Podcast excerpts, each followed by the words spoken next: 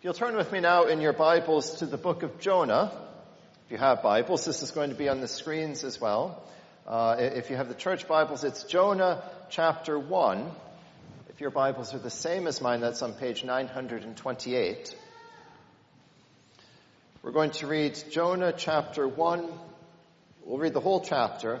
This is going to be the text for our sermon this morning as well. Let us hear God's word. The word of the Lord came to Jonah, the son of Amittai. Go to the great city of Nineveh and preach against it, because its wickedness has come up before me. But Jonah ran away from the Lord and headed for Tarshish. He went down to Joppa, where he found a ship bound for that port. After paying the fare, he went aboard and sailed for Tarshish to flee from the Lord. Then the Lord sent a great wind on the sea and such a violent storm rose that the ship threatened to break up. All the sailors were afraid, and each cried out to his own God. And they threw the cargo into the sea to lighten the ship. But Jonah had gone below deck, where he lay down and fell into a deep sleep. The captain went to him and said, How can you sleep? Get up and call on your God. Maybe he'll take notice of us so that we will not perish. Then the sailors said to each other, Come, let's cast lots to find out who's responsible for this calamity. They cast lots, and the lot fell on Jonah. So they asked him, Tell us, who's responsible for making all this trouble for us? What kind of work do you do? Where do you come from? What's your country? From what people are you? He answered, I am a Hebrew, and I worship the Lord, the God of heaven who made the sea and the dry land. This terrified them, and they asked, What have you done? They knew he was running away from the Lord because he'd already told them so. The sea was getting rougher and rougher, so they asked him, What should we do to make the sea calm down for us? Pick me up and throw me into the sea, he replied, and it will become calm. I know that it is my fault that this great storm has come upon you. Instead, the men did their best to row back to land. But they could not, for the sea grew even wilder than before. Then they cried out to the Lord, Please, Lord, do not let us die for taking this man's life. Do not hold us accountable for killing an innocent man, for you, Lord, have done as you pleased. Then they took Jonah and threw him overboard, and the raging sea grew calm. At this, the men greatly feared the Lord, and they offered sacrifices to the Lord and made vows to him. Now the Lord provided huge fish to swallow Jonah, and Jonah was in the belly of the fish three days and three nights. May God bless his word. Will you bow your heads with me as we pray?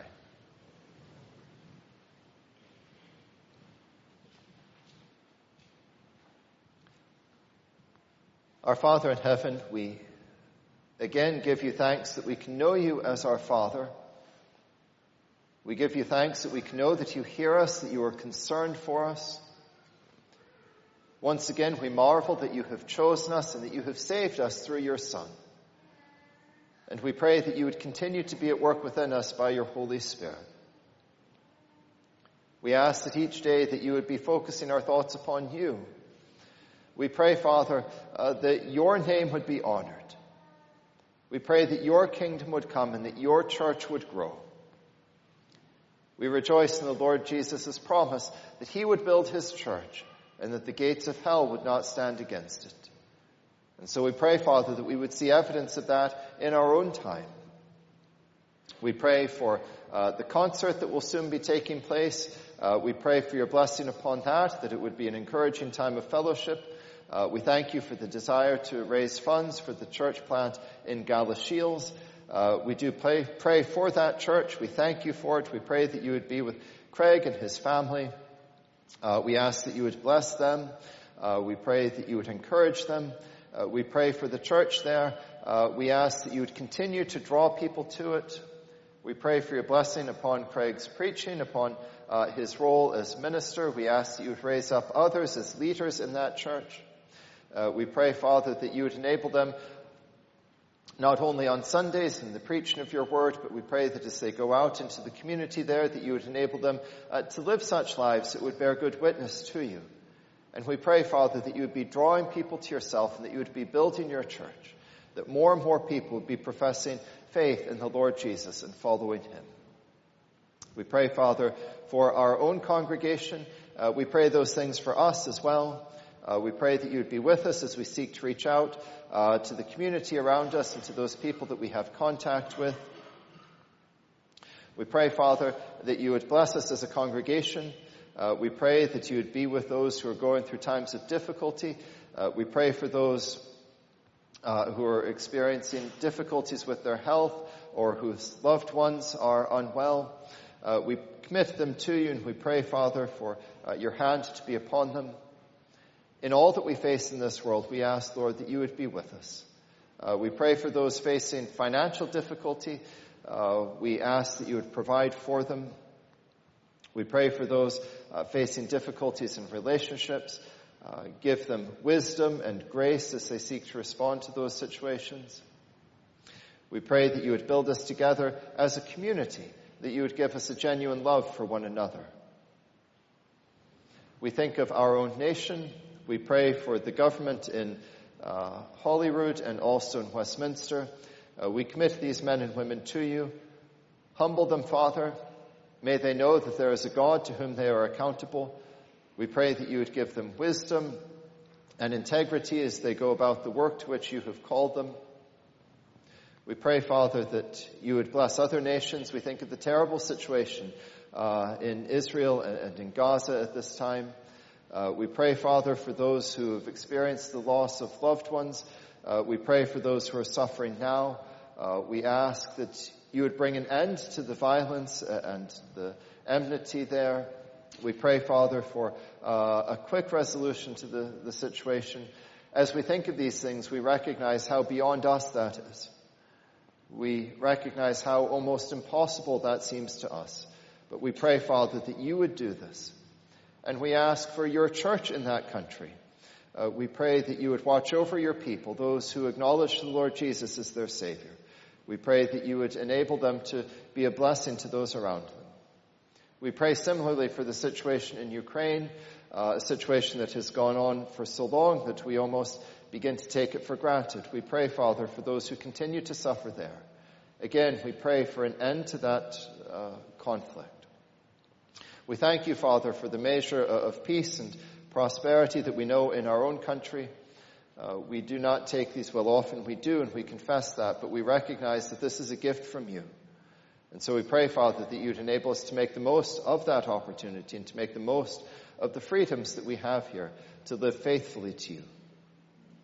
We pray, Father, that you would continue with us as we turn now to your word. Hear our prayers. Forgive our sins. We ask this in Jesus' name. Amen. We're going to continue our worship now singing, Our God will go before us. If you, would again stand with me as we sing.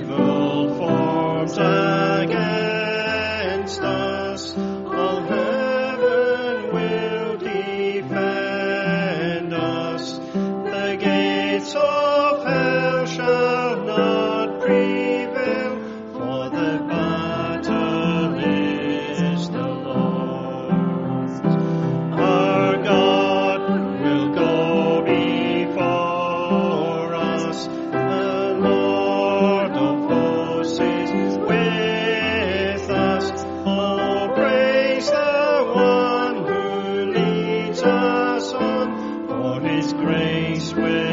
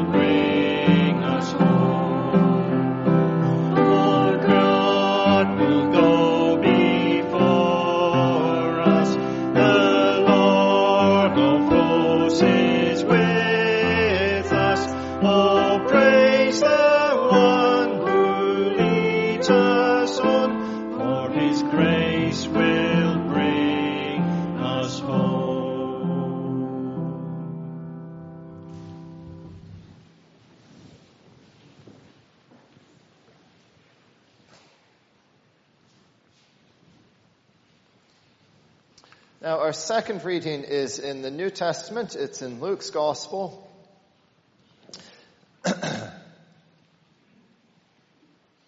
Luke chapter 18, we'll read verses 9 to 17.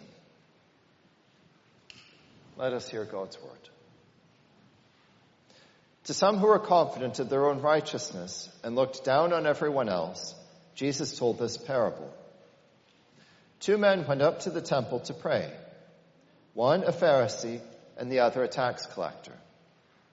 The Pharisee stood by himself and prayed, God, I thank you that I am not like other people, robbers, evildoers, adulterers, or even like this tax collector. I fast twice a week and give a tenth of all I get. But the tax collector stood at a distance. He wouldn't even look up to heaven, but beat his breast and said, God, have mercy on me, a sinner. I tell you that this man, rather than the other, went home justified before God. For all those who exalt themselves will be humbled, and all those who humble themselves will be exalted. People were also bringing babies to Jesus to put for him to place his hands on them. When the disciples saw this, they rebuked them. But Jesus called the children to him and said, Let the little children come to me, and do not hinder them, for the kingdom of God belongs to such as these. Truly I tell you, anyone who will not receive the kingdom of God like a little child will never enter it. May God bless his word. If you turn me again, if you have Bibles with you there, if you turn back to the book of Jonah, going to be focusing on that book this morning. If we were to play a word association game, and I was to say to you, Jonah, you would say, whale. We think of Jonah uh, uh, as the book uh, about a whale. Jonah and the whale. Jonah and the big fish. And in fact, the, the book of Jonah is a book about a lot of big things. Uh, if you look with me in Jonah chapter 1, at verse 2, you notice that it begins by mentioning a great city, literally a big city. You notice in verse 4, then the Lord sent a great wind, a big wind. You notice also it mentions a violent storm. That again is, is the word big storm. In verse 10, we see how people responded uh, to what Jonah told them. In verse 10, this terrified them. Literally, they feared a big fear. In verse 12, it mentions a great storm, a big storm again. In verse 16, we're back to fear. The men greatly feared the Lord. They, they, they feared Yahweh with a great fear. In verse 17, now the Lord provided a huge fish, a great fish, a big fish. It gets translated different ways in English, but in the original, all of that is the same word. And in fact, if we were to carry on, if we were to look in chapter 4, for example, to Jonah this seemed very wrong, and he became very angry. He had a big anger. And notice in verse 6 of that chapter, then the Lord provided a leafy plant and made it grow up over Jonah to give shade for his head and to ease his discomfort, and Jonah was very happy. He had great joy. Over and over and over again, the book of Jonah uh, tells us about big things. It's a very little book about a lot of big things. A big city, a big wind, a big storm, big fear, big fish, big evil, uh, big joy, lots and lots of big things.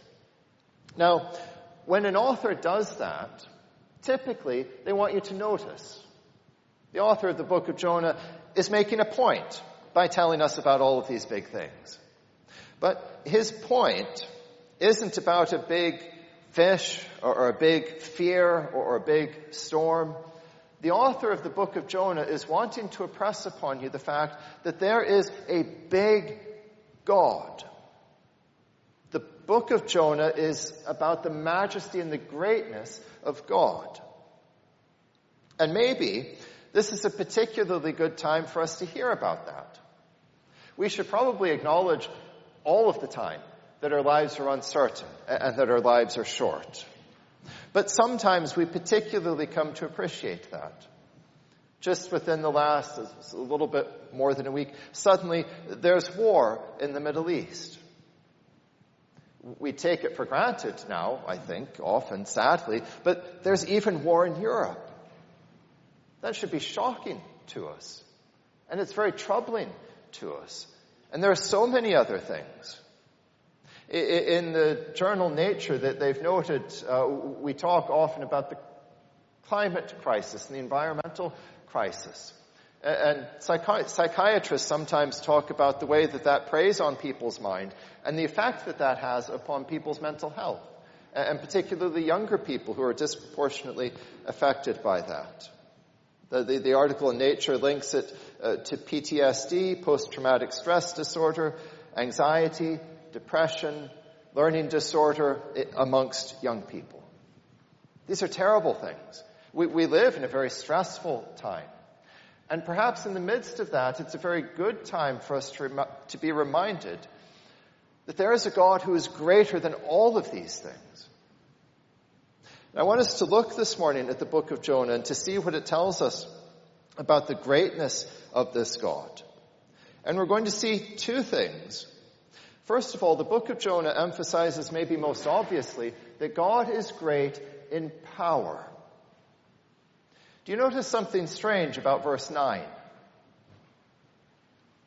They were, they were asking Jonah, who on earth was he that, that he had caused all of this? And you notice his response in verse 9. Jonah says, I'm a Hebrew and I worship the Lord, the God of heaven, who made the sea and the dry land. Maybe we'll mention this again as we go on, but if you read through the book of Jonah, everything that Jonah says is technically correct and completely orthodox. Even when he's doing the very opposite in terms of his actual actions. So the statement that Jonah makes here, it's a Very true statement. Yahweh is the God of heaven. He is the one who made the sea and the dry land. And what is Jonah doing as he says that? Well, he's running away from the God who made the sea on the sea. And how well does that go for Jonah? It's, it's, it's not working out very well, is it? Notice verse 4. The Lord sent a great wind on the sea, and such a violent storm arose that the, that the ship threatened to break up. Do you notice the language that's used there in verse 4? The, the ship wasn't being swamped with water. It, it wasn't sort of slowly sinking. Um, apparently, I, I, only saw this recently over the weekend where there are several ships in Granton Harbor that, that, that, that filled with water and, and sank. That's not what we're told was happening to this ship. It wasn't just going to founder. Uh, the storm was so bad that the ship was going to be smashed to pieces. Imagine being at sea in a ship like that, in that kind of storm. He, it was a storm of such power that the hardened sailors, they were terrified. But notice the power of God is revealed in the book of Jonah, not just in these great obvious things. Notice as well that it's also God exerts his power and his control even in the smallest of details. So notice in verse, sorry, in chapter 4, for example, in verse 6, then the Lord provided a leafy plant. That single plant that, that, that grew up came from God. It was under his control, under his power. the same word that's used there that, that the Lord provided this in verse 8. When the sun rose, God provided a scorching east wind. The wind that came was under God's control. That's also the same word that's used back in verse 17 when it says that the Lord provided a huge fish. All of these things are manifestations of the power and the control of God. God's control and His power is manifest throughout this book, most obviously in the storm, but even in all of the smallest of details. They were experiencing the power of God and we should recognize that we experience the power of God as well. Creation itself testifies to the power of its creator. We saw something of that, didn't we, over this weekend even. Uh, thankfully here, I live right beside the river, so I was very grateful. Thankfully here, it wasn't as bad as in some places. Um, but, but we've experienced the power of that storm, the storm Babet that came. Before moving to, to my family and I used to live in Skye. And that was sort of like every October. We lived in a very old house there, and it was a very substantial stone house with walls maybe that thick. It was the manse that was originally built in the 1800s with the church. Massive stone walls. If you looked up into the crawl space, up into the attic, the, the, the timbers in the roof were massive, big timbers. It was a substantial house. And you could sit in that house in October when the storms came and the whole thing would tremble because of the force of the storms. We've experienced the, the power of these things. We should also recognize that God's power is revealed not just in the forces of nature. The Bible also tells us that Jesus' resurrection is the greatest proof of his power. There's one point in the New Testament where the apostle Paul speaks about God's incomparably great power, which he then goes on to describe as God's mighty strength, which he exerted when he raised Christ from the dead and seated him at his right hand in the heavenly realms, far above all rule and authority, power and dominion, and every name that is invoked, not only in the present age, but also in the one to come. 2,000 years ago, Jesus died, and three days later, he was raised from the dead. And when that happened, it was a manifestation of God's incomparably great power. God is overwhelming in power. And what effect should that have on us? If we're honest, very often we behave like Jonah. Uh, we'll say a little bit more about his behavior in a moment. But what we ought to do, we see that exemplified in the sailors. Do you notice in verse 16? At this, and what is this? This is in verse 15, the sea grew calm. You think they'd just be relieved and go back to whatever they'd been doing. At this, the men greatly feared the Lord, and they offered sacrifices to the Lord and made vows to him. These people were previously pagans. In verse 5, we tell that they were told that they had been worshiping all of their own gods. Now, they fear Yahweh, and they worship Yahweh. When we go out and we see the majesty and the grandeur of the creation around us, when we experience something of the, the, the power of the forces of nature which reveal to us uh, just a tiny bit of God's infinite power, when you experience those things, it should fill you with a sense of awe. It should give you a desire to worship the God who stands behind all of that. These things should lead us to worship God also, I recognize that many of these things, if we talk about the power of God revealed in the storms, we think about the control of God over all things, I recognize that that will also raise questions for us. The, the, the, book of Jonah doesn't seek to answer all of these questions. Why does God allow a certain thing to happen? The, these questions do come to mind. This book is emphasizing the simple fact that God is in control and that He is all powerful.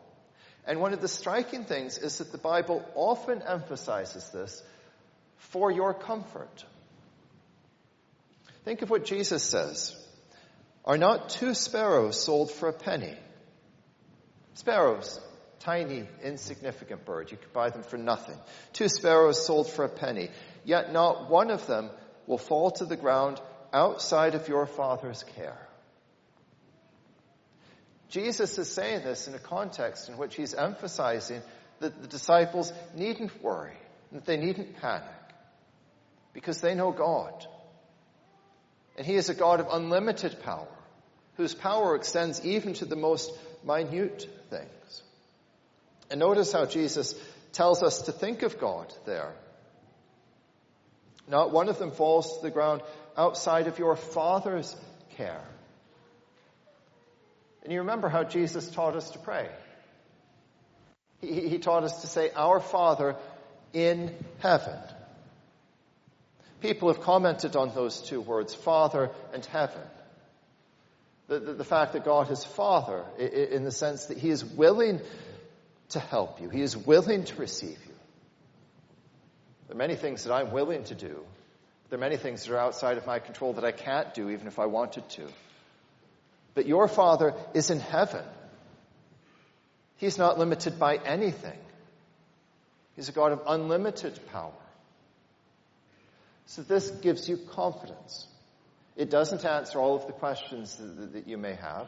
It doesn't necessarily enable you to understand why something has happened. But in the midst of all of these things, things which prey upon our mental health, things which often affect our physical health, the most difficult things that, that you might go through.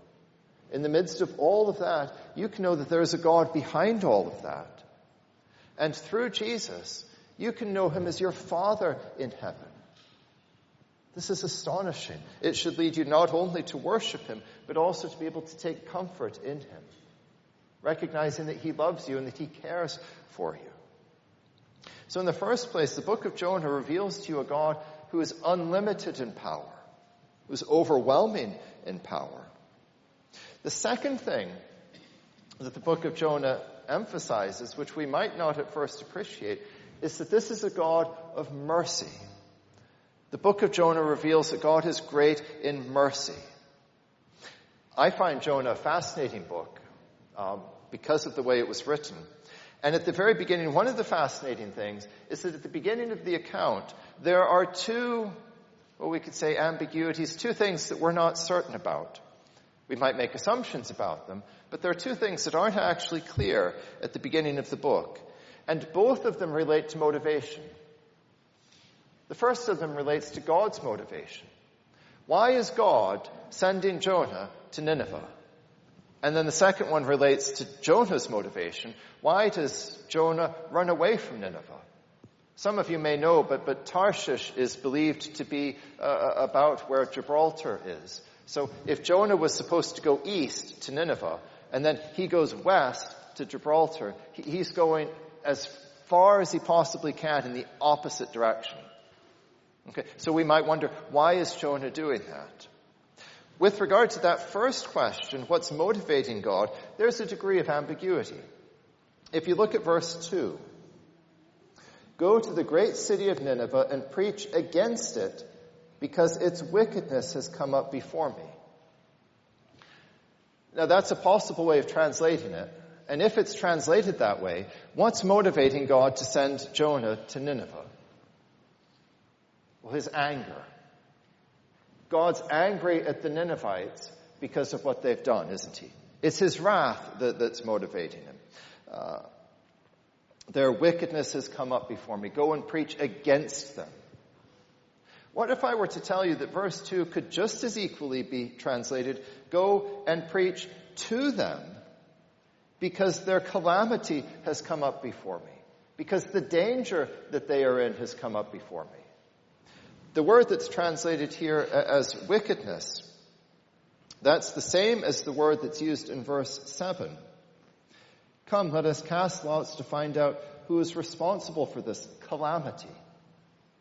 It wasn't wickedness that they were talking about. It was the terrible danger that they were afraid of that they're talking about. So verse 2 could be translated in, in either of those ways. There's a degree of ambiguity there. What is it that's motivating God? What's, what's the answer? Well, the shocking thing, as we get to the end of the book, is that the thing that's motivating God is His compassion. The Lord said, You've been concerned about this plant. Though you didn't tend it or make it grow, it sprang up overnight and died overnight. And should I not have concern for the great city of Nineveh, in which there are more than 120,000 people who cannot tell their right hand from their left. We would be wrong if we assumed at the beginning that God was motivated by his wrath and his anger. Suppose wrath and anger is a thing. It is part of God's response to human sin. But that's not the thing that's being emphasized here. And that's not the reason that God is sending Jonah to Nineveh. God tells us at the end that the thing that's motivating him to send Jonah to Nineveh is his great concern for the people of that city, in spite of their wickedness. And this is tremendous, isn't it? If you're here this morning and you're not yet a Christian, this is the thing that makes all the difference, isn't it? The first point that I mentioned, the fact that God is great in power, that wouldn't really be encouraging, would it? unless we knew that that God was for us. If we were alienated from that God, the fact that He is a God of overwhelming power would be a terrifying thing. But the point of the book of Jonah, one of the points, is that you can know that this God is for you. He's motivated by His concern for you. In the New Testament we read, we could pick many examples. In 1 John, in John's, one of John's letters, he said, this is how we know what love is. Jesus Christ laid down his life for us. And then later on, John goes on to say, this is love. Not that we loved God, but that he loved us and sent his sent his son as an atoning sacrifice for our sins. God didn't just send Jonah. God sent his son. God sent Jesus and he sent him to save you. That's really an astonishing thought. If, if, if, you have a sense, all of us have a conscience. We know that we've done things that are wrong. If you recognize that and you have some conception of a great and all-powerful God, that would be terrifying. But he has given proof of the fact that he is a merciful and a loving God in that he has sent his son. And Jesus died for the sins of his people. So if you're not a Christian here this morning, you can be. You can know this God. You can turn to Jesus and trust in Him and know that as you do so, you experience the mercy of God, the compassion of God. Jesus' resurrection is the proof of that. If you're here this morning and you are a Christian, this is also tremendously encouraging. Because how often are we like Jonah? There's the Jonah of the first half of the book, who is sort of openly, aggressively hostile toward God and doing the opposite of what he knows uh, God wants him to do. There's the Jonah of the second half of the book, who is, maybe we could say, passively aggressive. He sort of does what he's supposed to do, doesn't he? But not really. Do, do you notice his message to the Ninevites? Forty more days and Nineveh will be overthrown. It might not be described as the most winsome gospel message ever. Jonah did the bare minimum. He did what he had to do.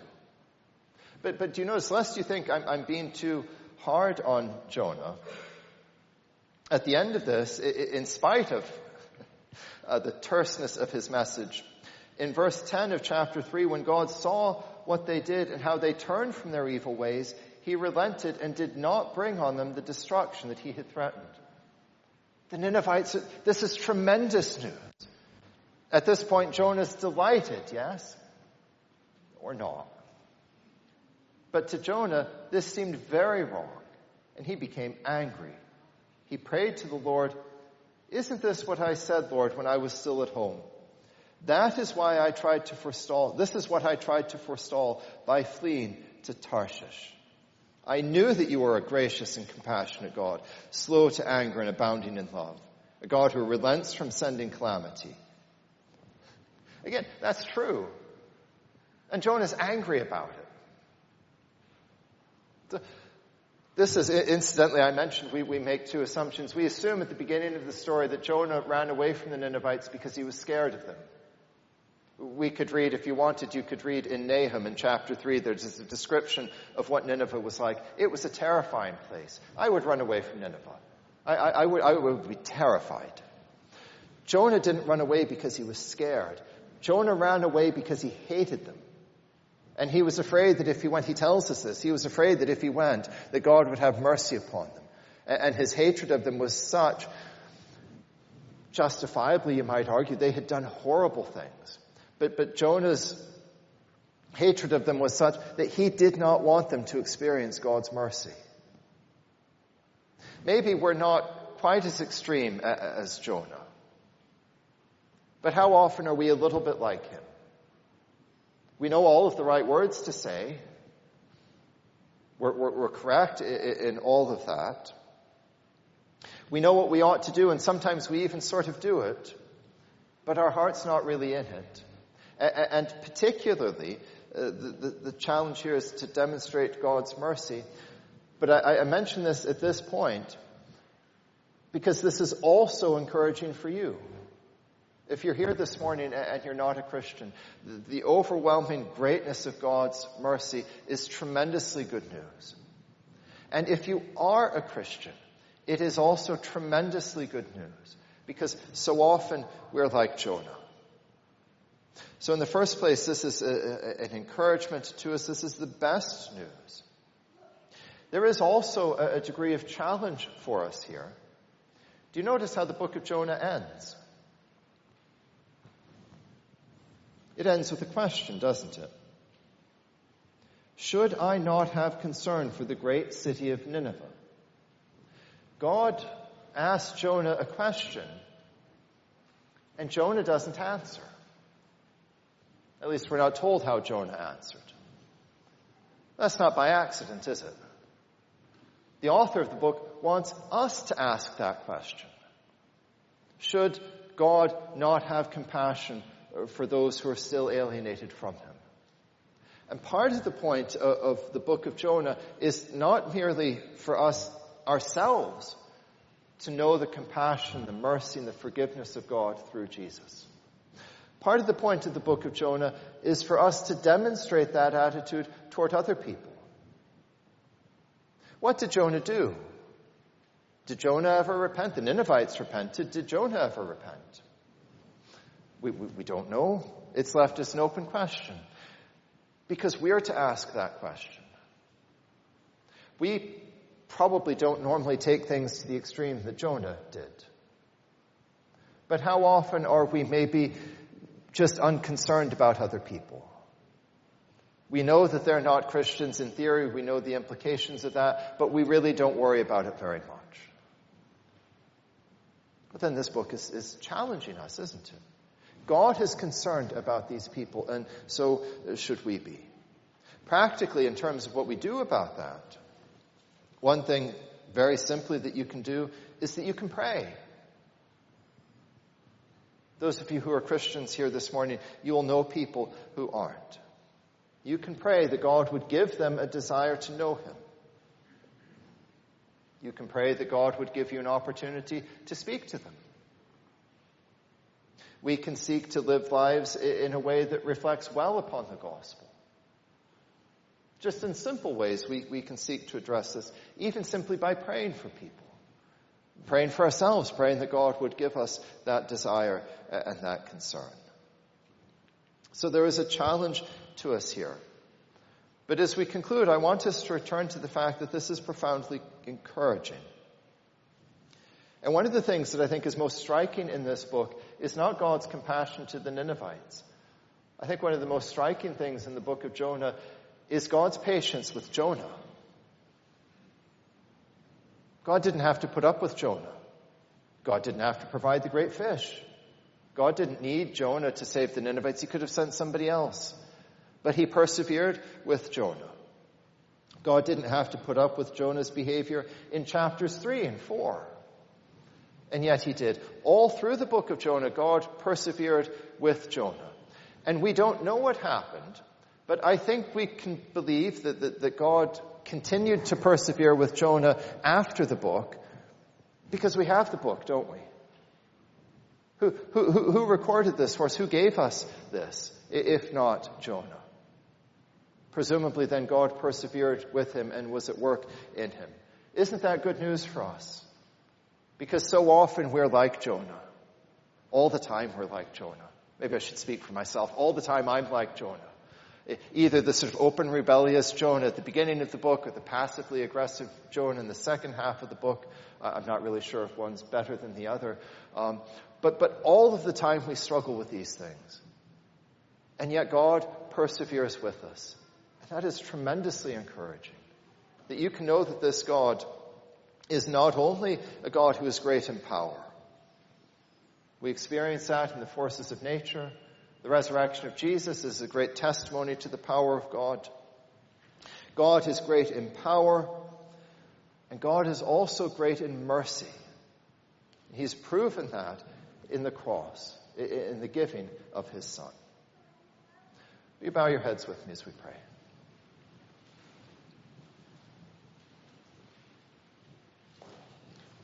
Our Father in heaven, we rejoice in your word.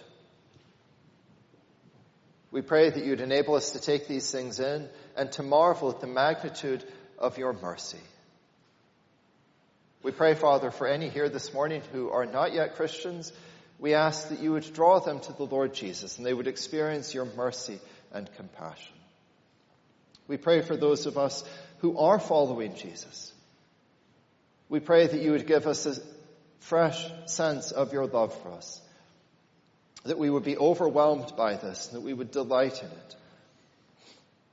We pray that you would make yourself, Father, Son, and Holy Spirit, uh, to be the most precious thing to us in all our experience. And we pray, Father, that we would have a desire uh, to make you known to those around us. We ask that you'd watch over us as we go from here. Hear our prayers. Forgive us all our sins. We ask these things in Jesus' name. Amen.